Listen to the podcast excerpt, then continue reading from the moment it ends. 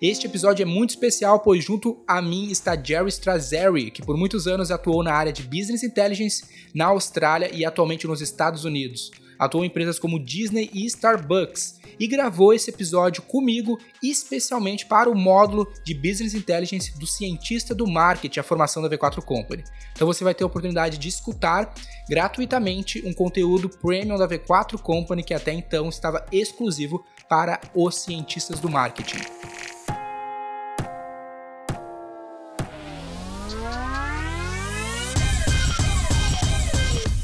Bem-vindo, pessoal. Então, esse é o Cientista do Marketing, o podcast agora do módulo de Business Intelligence. Provavelmente você já consumiu boa parte do conteúdo no momento que você está chegando aqui. E eu sou o Daniel Lippert, você já está acostumado a me ver. Estou com o Daniel Grudzinski aqui, também sócio da V4 Company. E o nosso convidado especial, nosso especialista para esse podcast deste módulo, é o Jerry. Uh, Jerry Strazzeri. É isso, Jerry? Exatamente, Jerry Strazzeri.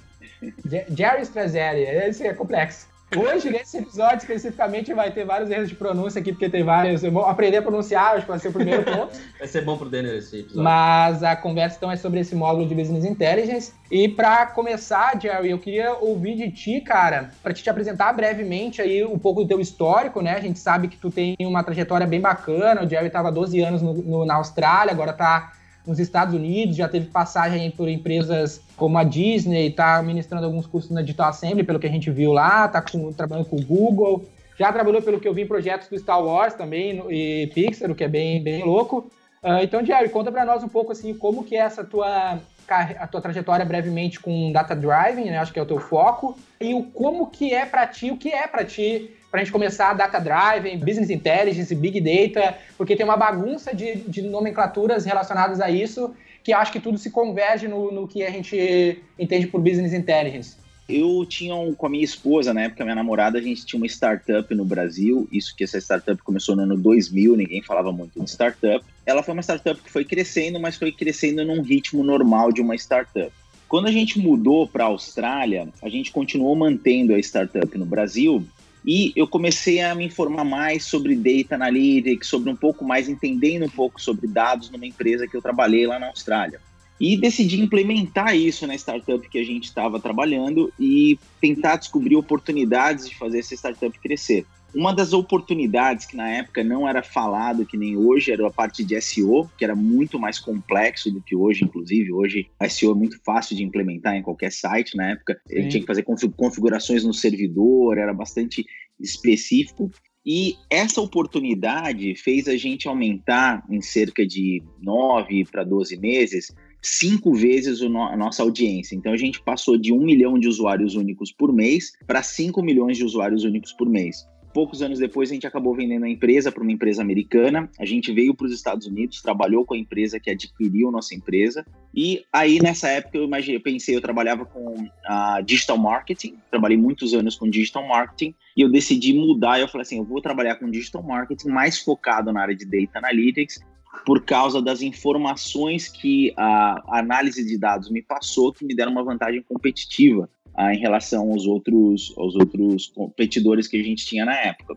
E aí, desde então, passei por empresas como a Fairfax Media, que é como se fosse a Globo.com, lá da Austrália, eles têm os maiores sites, as maiores ah, propriedades digitais da Austrália, os principais apps. Depois mudei para Disney. Ah, na Disney, o pessoal fala: o que, que você fazia na Disney na Austrália? A Disney tem diversos produtos, como Star Wars, a Pixar, ah, hum. os, os Disney Movies, os canais da Disney e eu fazia análise dos dados dessas, dessas propriedades da Disney para a gente conseguir aumentar a abrangência, conseguir aumentar o lucro em relação a diversos produtos que a gente tinha.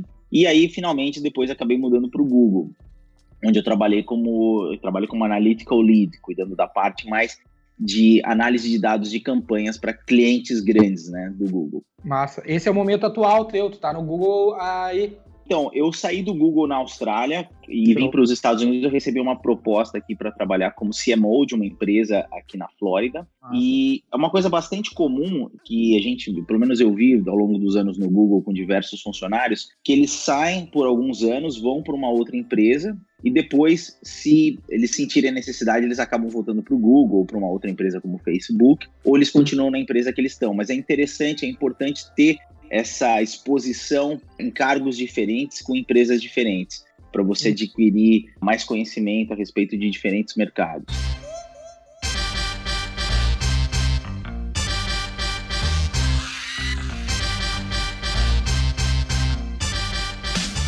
E como é que tu vê aquele aspecto que eu questionei ali para ti, uh, Jerry, do, das nomenclaturas, cara? O que, que é o Data Driving, o que, que é o Big Data, o que, que é o Business Intelligence, como, o que é isso para ti, como isso tudo se conversa?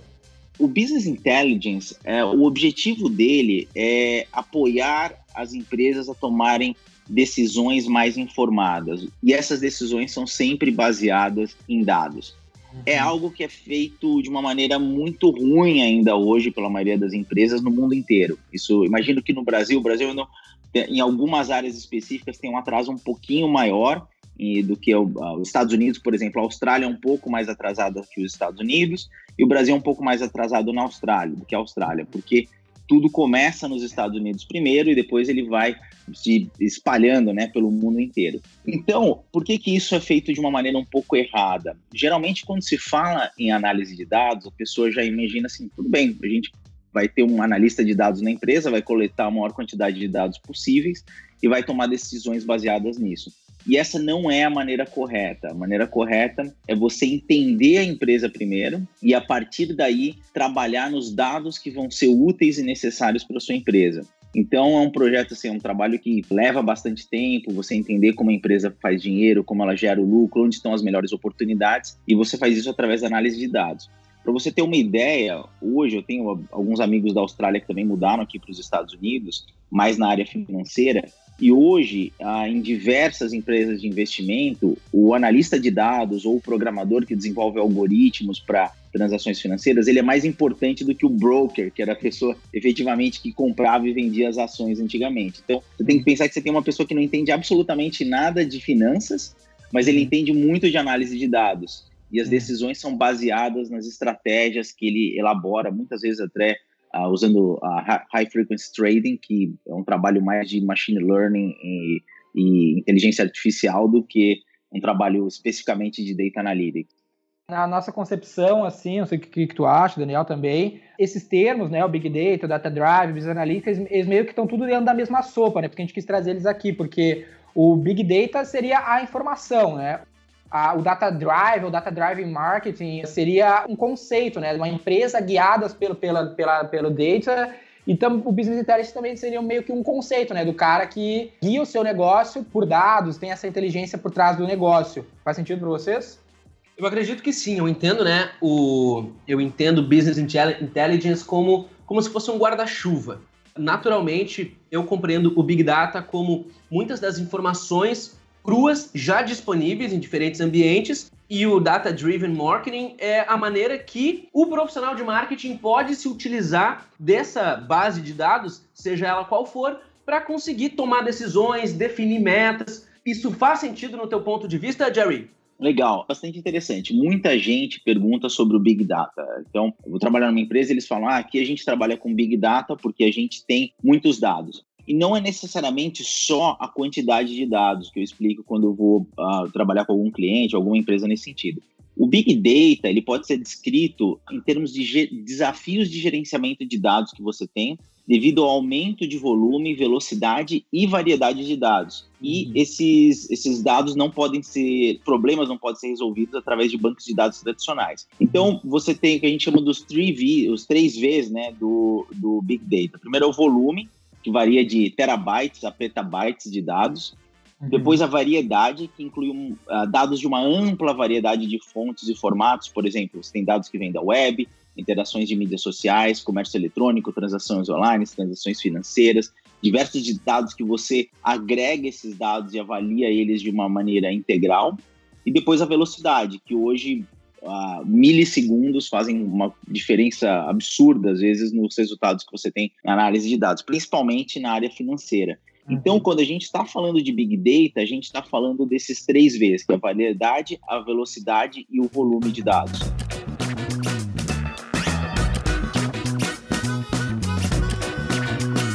E o ponto importante aqui, né, que o desafio do cientista do marketing, que é o cara que está nos ouvindo aqui, que está buscando ser isso, é não necessariamente trabalhar na geração desses dados, até, até porque muitos dados, na maioria dos negócios que a gente abraça na nossa atuação, eles já geram muitos dados. O desafio mesmo seria a, a organização, a análise, o, o, compartilhamento, fazer com que esses dados uh, digam alguma coisa e estejam de uma maneira que possa ser monitorado para a empresa realmente ter uma inteligência e conseguir tomar decisões baseadas em informações, né? A gente costuma dizer a frase bem pop, né, bem tradicional na administração, que é quem não mede não gerencia. Se o cara não tem controle de nenhum indicador, ele não consegue uh, chegar em nenhum lugar. Uh, por isso que é tão importante, a gente trouxe esse módulo inteiro para essa conversa.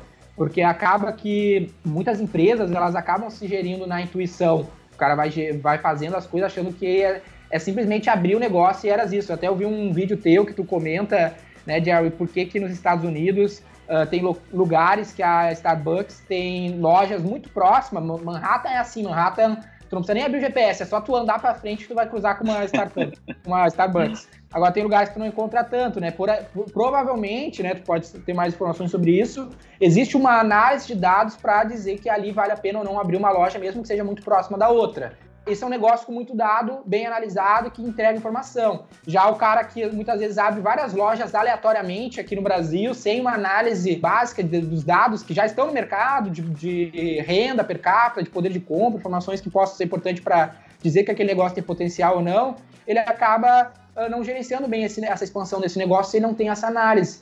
Como que é isso na tua visão, assim, os desafios que a empresa percorre para querer ter esse controle de dados?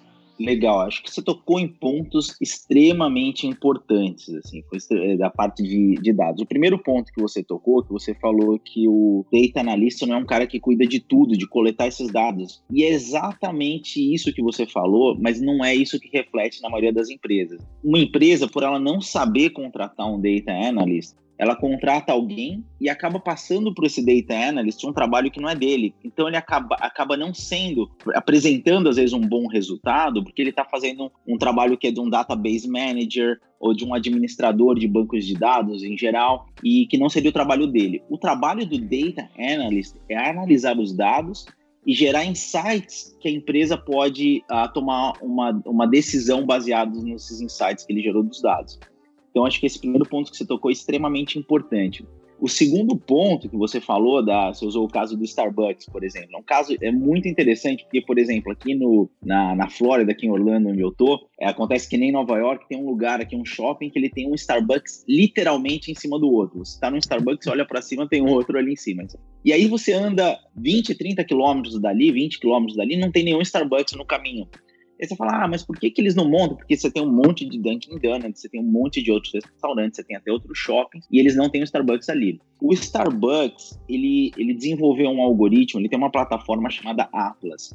E essa plataforma, eles abastecem essa plataforma com diversos eles têm esse algoritmo uh, gerado, criado por data eh, cientistas de dados, analistas de dados, e ele propõe as melhores localizações para abrir lojas do Starbucks. Isso é feito através de uma segmentação, primeiro qual que é o público daquela região, depois ah, qual que é o potencial uh, de, de venda daquela região, porque como você bem definiu, às vezes no Brasil o cara fala, ah, esse ponto aqui é muito bom porque passa bastante gente.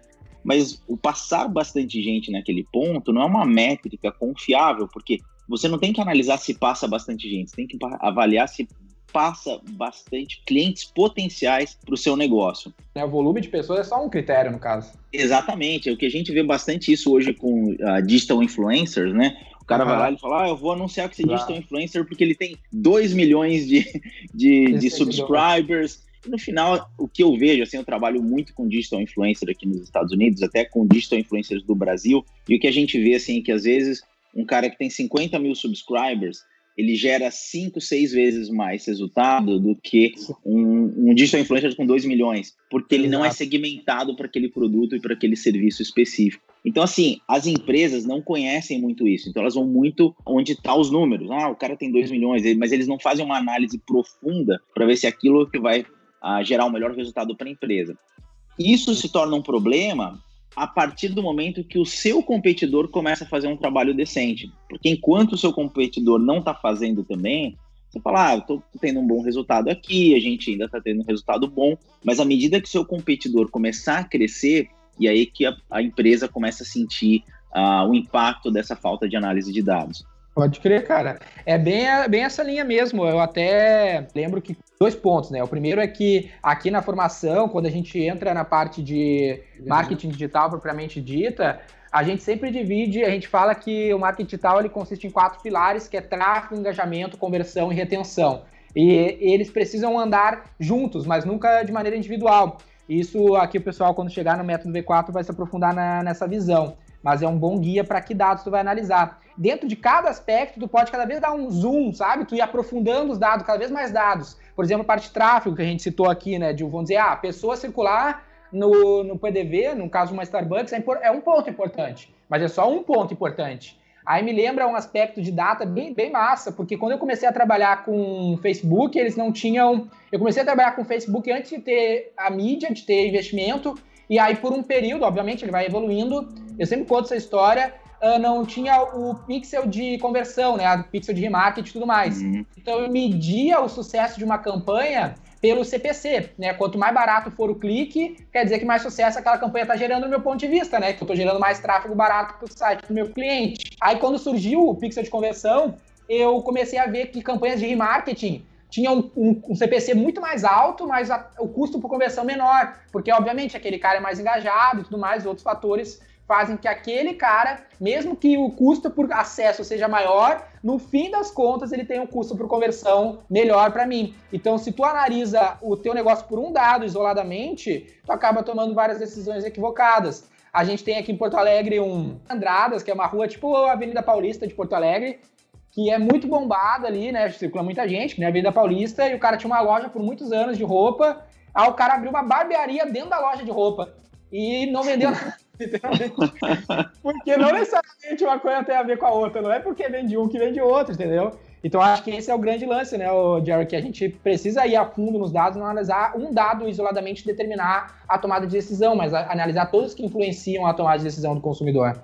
Sim, exatamente. Você pega, por exemplo, um caso que eu gosto muito de falar, é o exemplo da Target. Inclusive, eu conheço a pessoa que implementou essa estratégia para Target. E chegaram para ele, viraram e falaram: Olha, assim que ele começou a trabalhar na Target, a Target é tipo, vamos dizer assim, no Brasil, um extra, né? Um supermercado extra, mas uhum. bem maior, né? Uma abrangência bem grande. Eles estão no mundo inteiro. Não sei se tem Target no Brasil. E viraram para ele e falaram assim: Olha, a gente quer. Isso tem que pensar muitos anos atrás, antes até de digital marketing ser tão popular.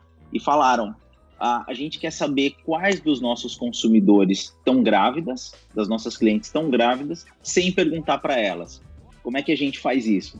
Só com análise de dados. Foi bastante interessante porque ele teve que começar a desenvolver modelos para identificar através de padrões de compra, porque a gente tem aqui tipo o que a gente chama de rewards card, né, que é um cartão que você usa e tem desconto, você ganha pontos toda vez que você compra na loja milhões de pessoas aqui nos Estados Unidos têm esse Reward Star, uh, Card da Target, e baseado nesses padrões de compra, eles queriam analisar e descobrir quais uh, os consumidores estavam grávidos ou grávidas ou não.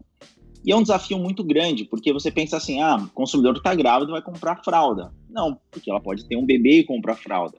Ela pode comprar fralda para uma amiga. Ou então ela pode falar, ela vai comprar roupa para mulher grávida, mas é, essas compras você pode estar comprando de presente, por exemplo, para alguém. Então o que eles identificaram é que um dos padrões, eles identificaram 18 padrões de compra, é que mulheres grávidas compravam altas quantidades de loção sem cheiro no começo da gravidez, sabonete ou sabonete líquido sem cheiro depois de oito semanas, porque elas estão enjoadas, vitaminas perto de 20 semanas de gravidez e para o final da gravidez elas compravam sabão em pó para peles sensíveis. Esse é um dos modelos dos 18 que eles encontraram.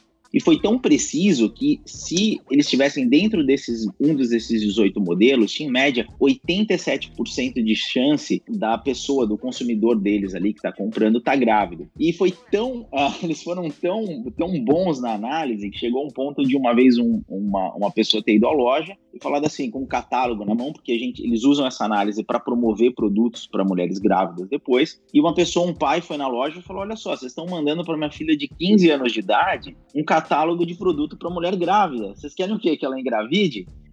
e aí o gerente pediu desculpa, falou que ia falar com o headquarters, ver o que estava acontecendo. E duas semanas depois o pai voltou lá e pediu desculpa e falou que descobriu que a filha estava grávida. Ou seja, a tarde sabia que a filha dele estava grávida antes dele. Então, só essa iniciativa trouxe 23 bilhões de dólares, que a gente chama de incremental revenue, ou seja, eles fariam um valor X de lucro, eles fizeram 23 bilhões de dólares a mais por causa dessa análise de dados. Então você vê, é muito difícil você competir com uma empresa, por exemplo, como a Amazon, que usa a análise de dados de uma maneira extremamente efetiva. E mas isso pode ser replicado por empresas menores se eles tiverem bons analistas e saberem trabalhar de uma maneira eficiente com esses dados.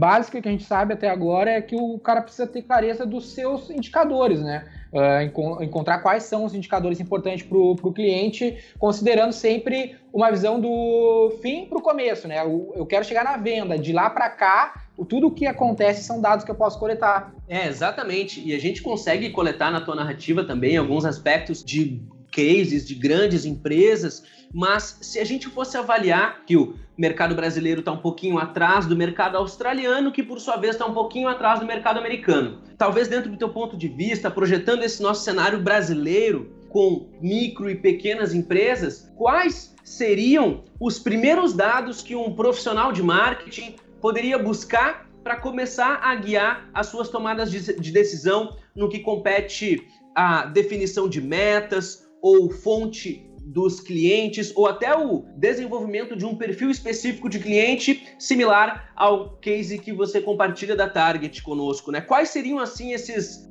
esses first goal, né? Por onde, num cenário um pouco menor, o colega poderia começar? Só para complementar essa, essa questão antes de tu responder, Jared, a tua visão, é importante isso para o nosso cara que está estudando para ser cientista do marketing no Brasil, porque o Brasil é uma, um país de pequenos negócios, né? Cerca de 60% dos negócios no Brasil, né? Até informações da Nelway, que é uma empresa de business intelligence que faz parte também aqui de uma participação especial aqui na formação, segundo os dados que eles juntam lá, eles são a maior empresa de BI aqui, acho que da América Latina até. 60% das empresas faturam menos de um milhão por ano no Brasil. Então o cara está lidando com um nível de negócio relativamente menor, mas que dá para fazer muita coisa. Uma delas é começar pelo Google Analytics, né? Então a gente sabe que o próprio Google Analytics já vai te proporcionar muita coisa.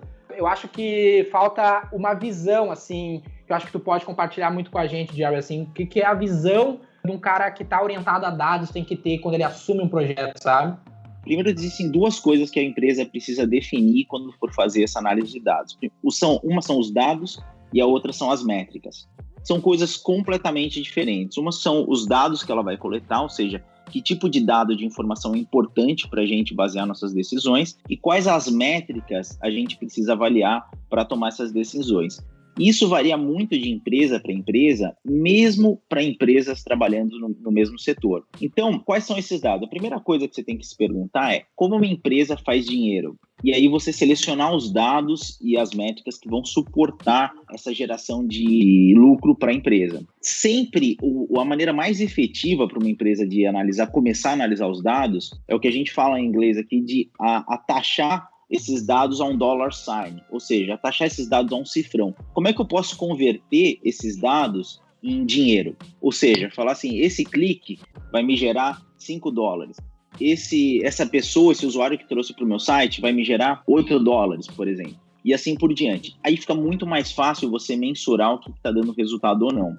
Quanto aos dados, é bastante importante isso, porque para você organizar esses dados, geralmente quando você vai trabalhar numa empresa, ele já tem, hoje, a maioria das empresas já tem uma maneira de coletar os dados. Eu trabalhei, como eu falei, numa empresa muito grande na Austrália, que é tipo a Globo.com, e quando eu cheguei lá, eles tinham acabado, tinham uns dois anos mudado do Google Analytics, que era uma das dezenas de ferramentas que eles usavam, mas para a parte de, de Web App Analytics, eles usavam o Google Analytics, eles tinham mudado para uma outra ferramenta, já fazia uns dois anos. Depois de umas duas, três semanas na empresa, a primeira coisa que eu fiz foi, vamos reverter para o Google Analytics. E isso deu uma confusão muito grande. O diretor de Analytics foi extremamente contra, queria que eu fosse mandado embora, ele trabalhou um tempão para implementar essa nova ferramenta e, e, ele lutou com todas as forças quanto, quanto a isso. Mas, como os meus chefes já tinham me dado carta branca, tinham confiado no meu trabalho, eles falaram: bom, faz o que você acha que é melhor dentro do que for o possível para a gente de fazer.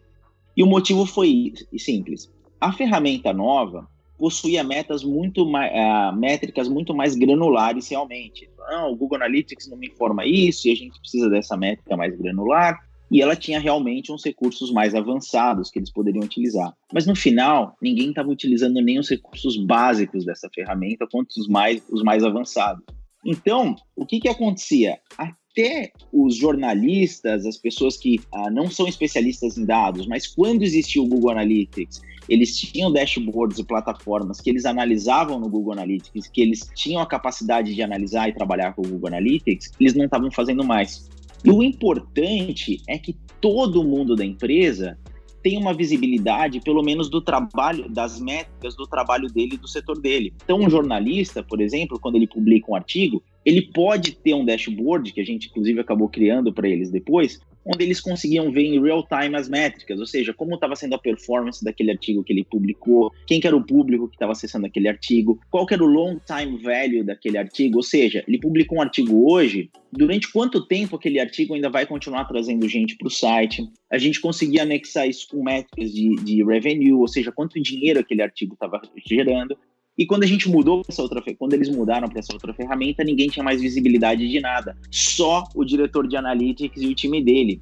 E esse não é o objetivo de uma ferramenta de digital marketing. O objetivo é você dar essa visibilidade para que as pessoas possam, todo mundo possa tomar decisões informadas baseadas nos dados. Então a primeira coisa que eu fiz foi voltar para o Google Analytics, a versão, a gente mudou para a versão paga, né? Porque a gente tinha um volume de 80, 90 milhões de acessos uh, por mês uh, em uma das propriedades, né? A empresa tinha dezenas de outras propriedades online, de apps. Isso facilitou também a implementação ah, dessas ferramentas, porque ela, geralmente em empresas maiores a gente faz uma implementação mais avançada, né, dessas ferramentas nos sites e nos apps. Então a gente acabou salvando, gastando muito menos tempo, podendo trabalhar com usando muito menos recursos de desenvolvedores para essa implementação e acabou tendo resultados muito melhores. E aí a partir daí você vai implementando outras ferramentas que vão ajudar a suportar as decisões da empresa. Então, começa com o básico, com o bem básico, começa com o Google Analytics, começa com uma outra ferramenta aqui, e com o tempo vai desenvolvendo ferramentas à medida que surgir a necessidade. E é interessante criar um dashboard para cada time específico da empresa, ou seja, o dashboard que eu criava para o CEO é diferente do dashboard que um jornalista ia acessar, é diferente que um dashboard que o head do meu departamento ia acessar, é diferente de um dashboard que o diretor iria acessar. Ou seja, as métricas são diferentes para cada função dentro da empresa.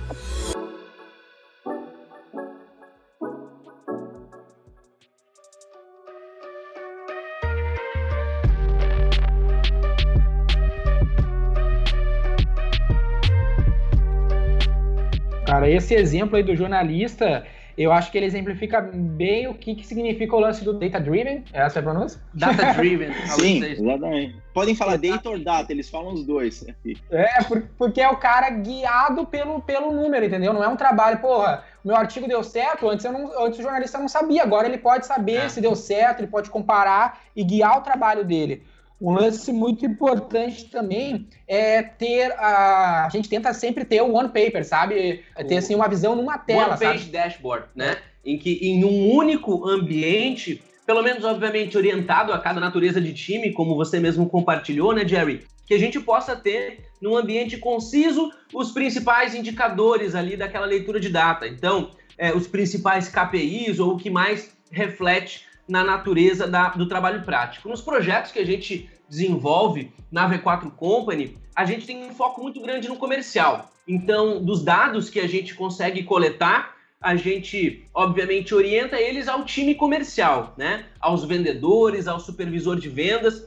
Mas isso que você fala, e utilizando o exemplo do jornalismo, quanto à produção de conteúdo linkada com o resultado que isso traz, eu vejo, pois eu me formei jornalista, eu tenho muitos colegas que atuam no mercado em grandes, em grandes uh, organizações, pelo menos aqui da nossa região do sul do Brasil. E essa é uma visão que já vem sendo utilizada nesse mercado há um bom tempo, né? Principalmente porque os principais veículos de mídia cada vez mais perdem força pelo formato impresso e acabam migrando essa relevância para o ambiente digital e colhendo muito mais dados a partir disso. Então, frente a esse tipo de desafio, qual seria, na natureza daquele pequeno empresário, aquela empresa que fatura em média um milhão ano, não muito mais do que isso, qual seria o time que talvez mais se beneficiaria imediatamente de uma análise de dados, assim, de uma resolução de dashboard? Eu acho que até para talvez trazer uma resposta disso, tu pode me complementar, Jerry. O próprio tema que a gente passou batido aqui, como se todo mundo soubesse, é o termo de KPI, né? O KPI aí, o indicador-chave ah, é de performance. Esse é uma, uma é um indicador, assim, uma, é uma visão sobre o indicador, né? Quais são no teu projeto os teus indicadores chaves de performance e com a visão que tu, que tu disseste para nós, né? Sempre pautado na receita. Como que. Quais são os indicadores chaves de performance para o teu setor, para a tua área, para receita? Esse é o negócio da empresa, lá que é a tua visão que tu falou, a mentalidade do, do, do analista de dados tem que estar tá pensando, cara, na receita, qual é o jeito que a empresa faz dinheiro. E até um exemplo disso é o próprio Netflix, que eles têm boatos, né? A gente imagina que seja assim mesmo, de que eles estão usando os, o, os dados deles até para escrever o roteiro, né? Que eles analisam quais são os tipos de roteiro que mais engajam. Porque qual, é a visão dos caras? Como é que a gente ganha dinheiro? Vamos fazer um exercício. Estamos no Netflix. É assinatura, obviamente que o cara que paga o mês não dá dinheiro para a empresa, ele precisa aumentar o lifetime value. Ou seja, aí tem um KPI, um indicador-chave de performance importante. Quanto mais tempo esse cara ficar, mais dinheiro a gente vai ganhar. Então, para esse cara ficar mais, melhor o conteúdo tem que ser para reter o cara. Então, vamos analisar quais são os estilos de conteúdo que mais retém o cara. Beleza, agora vamos fazer com que a, com esses dados a gente crie conteúdos mais pautados naquilo que engaja mais o usuário, porque isso vai aumentar o lifetime desse usuário. Acho que seria mais ou menos essa linha de raciocínio, né, Jerry? Sim, exatamente. Eu acho que vocês estão tocando em pontos muito importantes. Uh, e um exemplo disso, eu posso te dar um exemplo específico. Uh, teve um, uma. Uh, eu trabalhei com alguns clientes aqui, algum dos clientes uh, trabalhava muito com digital influencers no Brasil. Uhum. E ele falou assim: ó, oh, então você cuida dessa parte para gente, toda a parte de digital marketing da sua empresa que você está trabalhando hoje, cuida dessa parte para gente. E eu fui assigned por esse projeto.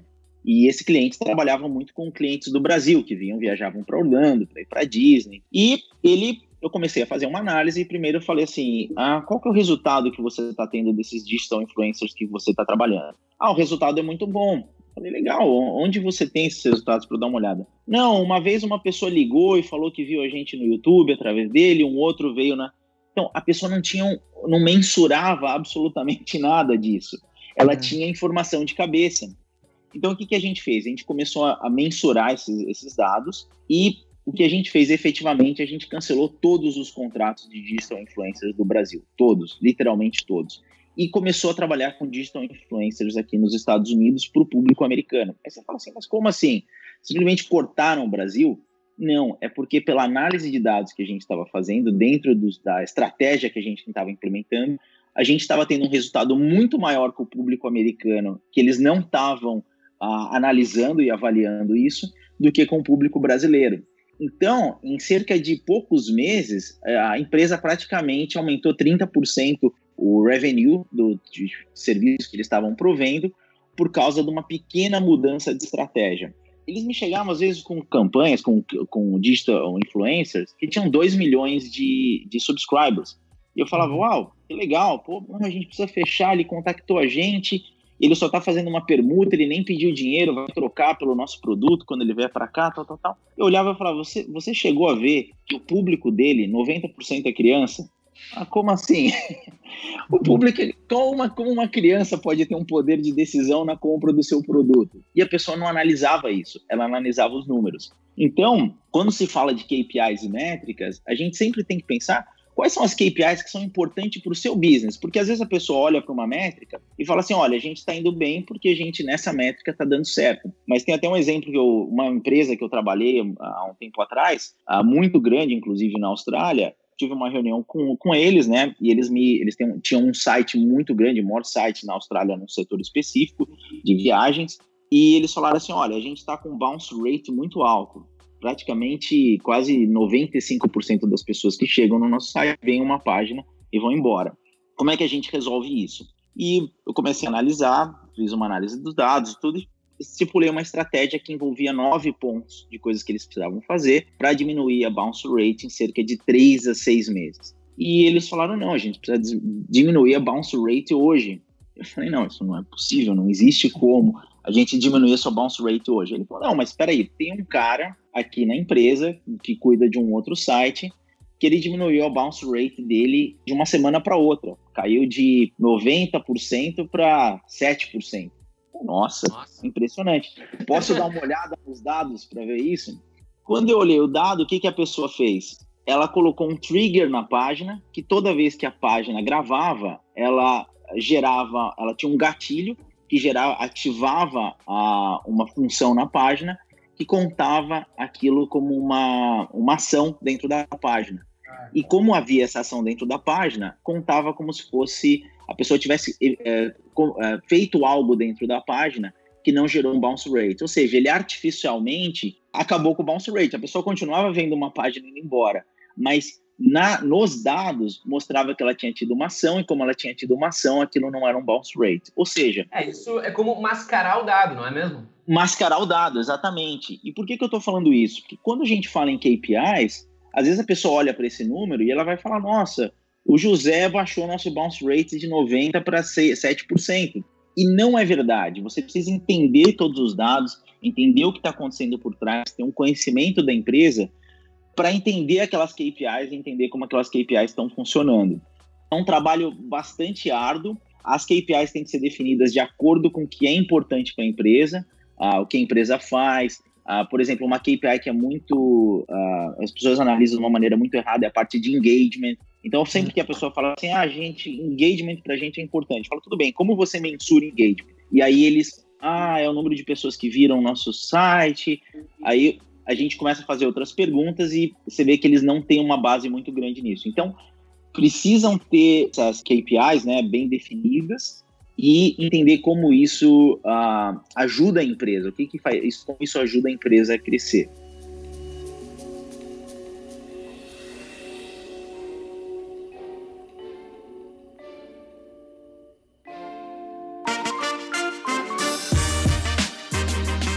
O número pelo número ele não tem valor, né? Ele tem que ter um, um dizer algo. Essa é a moral do business intelligence. E esse papo teu do influenciador, exemplo que tu deu, é, volta bem naquele nossa frase de, de sempre aqui, que é que quem não mede não gerencia, né? Não adianta tu estar tá investindo num, num influenciador que tem uma audiência lá que é bonito, entra muito no papo que a gente fala aqui no Brasil, no marketing, que é as métricas de vaidade, né, Jerry? Que é o cara, o cara quer estar tá com aquele influenciador que ele gosta, às vezes, que ele acha legal, porque o cara tem um monte de subscriber. Inclusive, no último ano aqui, Jerry, teve uma pesquisa que era a comparação entre maiores audiências no YouTube versus maiores influências. Aí teve uma puta discrepância, assim, a galera que tem a maior audiência tá longe de ser a galera que tem a maior influência. A galera que tem a maior influência tá longe de ser a galera que tem a maior audiência. Ou seja, não existe necessariamente uma correlação entre audiência e influência, que é o que a gente quer. A gente não quer necessariamente só mostrar. A gente quer vender. Para vender, muitas vezes é melhor eu estar com um cara com uma audiência menor, mas que ele tem uma influência maior. E a análise, mais uma vez, desse mesmo, desse mesmo papo,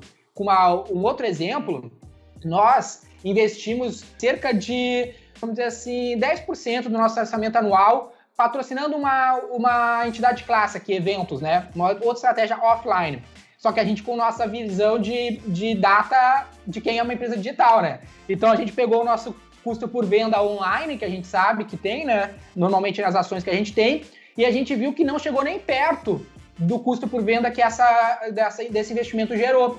E tem muita empresa que às vezes investe em eventos, quer fazer outros tipos de ação, pode ser digital ou offline, e ela não mede isso, né? Quanto que é o custo por venda que eu tenho fazendo, sei lá, um marketing direto no AdWords versus o que eu tenho, tenho fazendo um evento. Às vezes o evento te dá um glamour, tu acha bonito, botar um outdoor pra tua mãe ver, tu acha bonito, mas ele não te traz um custo por venda menor do que o AdWords estaria te trazendo, entendeu? Então é esse, esse ponto a gente tem que ficar em mente também. Outro exemplo que tu citou aqui hoje é a Amazon. Aqui no Brasil, tu tá bastante tempo fora, não sei como que tu vê esse aspecto, Jerry. O brasileiro é muito estético, né? Ele gosta de coisa bonita. Então a gente é tribom em design, design bonito. Design para ganhar canas, design para ganhar prêmio. Uh, aí tu vê a Amazon, cara, que é um dos maiores varejistas do mundo, tá longe de ser o design mais bonito do mundo no e-commerce deles. Mas é o que mais vende, porque eles focam nos indicadores. Não necessariamente porque é bonito vai vender mais. Então, esses aspectos que eu acho que, que transmitem o que a gente quer dizer aqui sobre uma empresa gerenciada por data. Exatamente, acho que esse ponto do design que você tocou, acho que ele explica muita coisa. Eu tive um cliente na Austrália que eu lembro que eu fui num. Ele teve um evento anual, e nesse evento anual ele apresentou o site dele novo. e fez toda uma propaganda que ele tinha contratado esse designer brasileiro e gastou uma fortuna com o cara. Pra você ter ideia, esse designer brasileiro vivia na Austrália, era o único cliente dele, era essa empresa. Na hora que eu vi o design, ficou lindo, mas eu falei, nunca vai funcionar, nunca vai funcionar para a empresa, porque não é um design efetivo que vai acabar ajudando na conversão, ajudando na captura dos clientes. E é o que você falou, você olha a página da Amazon, a primeira página da Amazon é horrível, você olha a primeira página do eBay é horrível, porque eles não estão preocupados com o que vai ser bonito, eles estão preocupados com o que vai gerar resultados. E isso é o mais importante. Exato. Isso para quem trabalha com mídia, comprando mídia, Facebook, essas coisas, uh, display, né? É uma frustração para o designer, Jerry, porque o cara faz um negócio muito bonito, aí faz uma imagem whatever lá que ele pegou de um banco de imagens e essa, essa imagem whatever dá mais clique, mais vendas do que a imagem que ele te, trabalhou um monte. Isso direto acontece aqui dentro. Exatamente. É, é, um trabalho frustrante mesmo nesse ponto. E você uhum. olha assim, é, voltando até a questão do digital influencer, por exemplo. Você pega no Brasil, você tem alguns. Uh, você tem, aqui nos Estados Unidos tem um digital influencer muito bom, que para mim é um grande exemplo, é o Casey Neistat. E ele é um cara, ele tem mais ou menos 10 milhões de subscribers, mas ele vende, uh, como meu pai, meu pai costuma brincar, ele, ele, ele vende óculos de grau para cego. Porque uhum. ele tem uma influência, uma abrangência muito boa. Por exemplo, eu fui comprar aqui, eu andava de skate elétrico na Austrália, quando eu mudei, não pude trazer no avião, quando eu mudei para os Estados Unidos, eu fui comprar aqui um Boosted Board, que tinham lançado o Boosted Board Mini, que ele tinha divulgado, e eu fui comprar, tava com uma fila de espera de 10 semanas, só porque ele tinha ah, divulgado no YouTube dele. E aí você pega outros uh, influencers no Brasil, que às vezes tem 30 milhões de subscribers, mas o que a pessoa não vê é que ele tem desses 30 milhões de subscribers, pelo tipo de conteúdo que ele produz, 80% é até 12, 13, 14, 15 anos de idade. Então uhum. não é uma pessoa que tem um poder de compra ainda. Você tem que pensar quem que é o público que está assistindo o canal. Ele é o teu consumidor? Ele é o consumidor que vai gerar um lucro para você? Por exemplo, você fala de viagens aqui para Orlando. Quem que é esse público? É um público que vai viajar, que tem um poder de decisão de compra de viagens para Orlando, por exemplo, que eu falo às vezes para alguns clientes. Se não for, não adianta você anunciar para esse cara, porque ele não vai trazer resultado nenhum. Então, sim, é isso. Alguma das coisas que a gente avalia, eu vejo uma coisa que é muito difícil no Brasil, só para dar um exemplo. Quando a uhum. gente cria um contrato aqui nos Estados Unidos com digital influencer, a gente às vezes tem um contrato de 20 páginas e eles analisam, eles falam, vou mandar para o meu advogado, eles avaliam, eles assinam, às vezes mudam um ou dois pontos e mandam de volta para a gente. Quando eu falo esses digital influencers aqui, eu estou falando gente que é artista da Disney, a, participa, é, artistas de filmes da Disney, artistas de a, programas de TV da Disney, a digital influencers super famosos aqui nos Estados Unidos. Quando a gente leva esses contratos, o mesmo contrato, exatamente igual, traduzido para português, para um digital influencer no Brasil, ele ficou ofendido fala, não, nunca ninguém me pediu isso, eu não vou assinar algo assim. Então você vê a falta de profissionalismo que ainda existe no Brasil. Sim. E sem esse profissionalismo, é muito difícil você conseguir atingir algo, porque você precisa garantir que aquele, aquele digital influencer vai trazer um resultado bom para você, que ele não vai criar nenhum impacto negativo na sua imagem. Por exemplo, vamos dizer que existe um digital influencer chamado José, e eu anuncio com ele no Brasil. Amanhã o José é pego num caso de corrupção. E eu tava, o, o José estava carregando a minha imagem, entendeu? Então, ele vai me trazer um prejuízo muito grande. Então, isso precisa, precisa ser colocado no contrato. Sim, e sim. no Brasil, quando você traz, quando você traz isso para os Estados Unidos, eles têm noção disso, eles assinam, eles levam para os advogados dele, avaliam, geralmente não mais de uma, duas semanas, esse contrato volta assinado, às vezes com pequenas mudanças. E no Brasil, por não ter esse profissionalismo ainda, é difícil você confiar em algumas coisas. Então ainda está faltando um pouco isso no Brasil.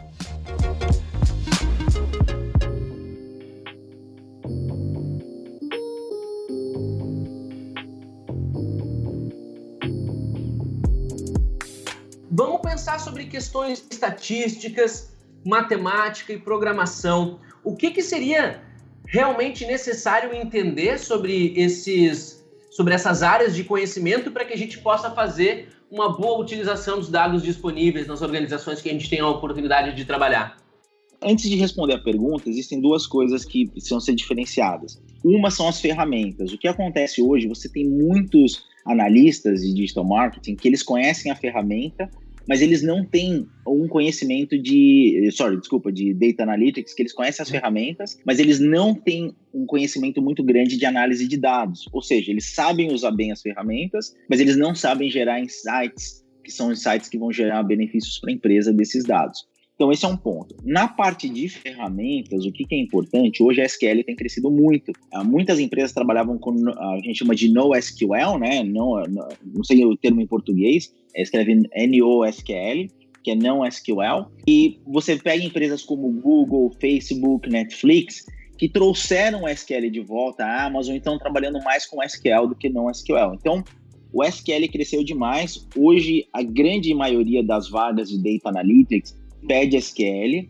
E o mais impressionante, se você vai aplicar para uma vaga aqui hoje nos Estados Unidos ou na Austrália, mesmo que não seja uma vaga de Data Analytics, você vai trabalhar no, no Facebook, por exemplo, como recrutador, uma das coisas que eles pedem dos recrutadores é conhecimento de métricas, de dimensions, uh, de diversos tópicos que são áreas de Data Analytics. Então, isso é bastante interessante. Um segundo ponto é o, é o fato de que você precisa conhecer bastante também as plataformas que a empresa que você vai estar tá trabalhando trabalha. Então, isso já é mais uma questão da plataforma em si. Ele não é tão relevante, as empresas mudam muito. Então, uma empresa você vai trabalhar com Adobe Analytics, outra empresa você vai trabalhar com Google Analytics, outra empresa trabalha com uma outra ferramenta de, de analytics. Mas se você tiver um conceito bom dessa plataforma, você vai conseguir migrar facilmente para qualquer outra plataforma. Um outro ponto eu acho bastante interessante você conhecer Excel ou Google Sheets avançado. E por que isso? Porque no final das contas, na maioria das vezes que você vai para uma reunião, você vai levar uma planilha. Todo mundo está acostumado a trabalhar com planilha. Então você precisa saber fazer isso bem. Então, por que, que você precisa saber Google Sheets ou, ou Excel? Eu trabalho com Google Sheets, inclusive, a mais do que com Excel. Por quê? Você facilita o teu trabalho. Então, lembro que uma vez uma, um amigo meu, eu fui tomar café da manhã com um amigo e eu virei para ele lá no trabalho, falei, oh, vamos tomar café da manhã. Ele falou, cara, sexta para mim é terrível, eu não posso tomar café da manhã com você, porque eu fico 5, 6 horas na sexta só criando esse relatório no Excel para fazer uma apresentação para o meu chefe no final do dia. Eu falei, cara, por que, que você leva 5, 6 horas para fazer? Deixa eu dar uma olhada. E eu olhei, é porque ele não tinha os conhecimentos necessários para fazer isso de uma maneira rápida. O que, que eu fiz? Eu fiz uma automação desse relatório para ele, e um trabalho que ele levava 5, 6 horas toda sexta-feira, ele simplesmente agora chegava sexta-feira lá e estava pronto, porque estava automatizado. Esse conhecimento de Google Sheets ou de Microsoft Excel faz o seu trabalho mais rápido e agiliza na hora que você vai levar os dados para uma apresentação. Eu acho que eu começaria com esses básicos e, por último, entender bastante dashboards. Dashboards é minha especialidade porque é como você vai apresentar os dados para o cliente, para que ele possa ter uma visualização, né? A empresa, o cliente, o seu chefe. E por último, e acho que é tão importante como todo o resto junto, é saber como fazer a apresentação desses dados. E aí entra muito o que a gente chama de saber contar a história. Porque às vezes você tem uma história super interessante que você conta de uma maneira ruim e uma pessoa tem uma história muito ruim que ela conta de uma maneira muito interessante. Então, ah, esse ponto é bastante importante.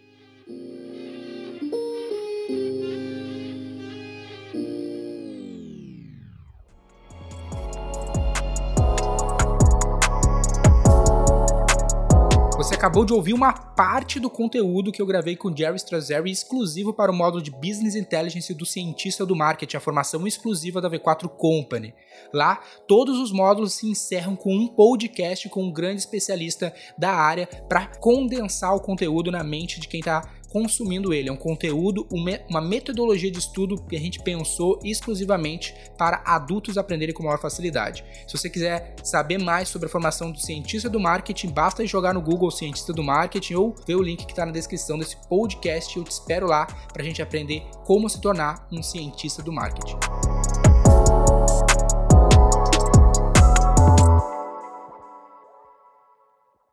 Para saber mais sobre como a V4 pode ajudar o seu negócio, ou você que é profissional de marketing digital e quer saber como ser nosso parceiro, acesse v4company.com e saiba mais.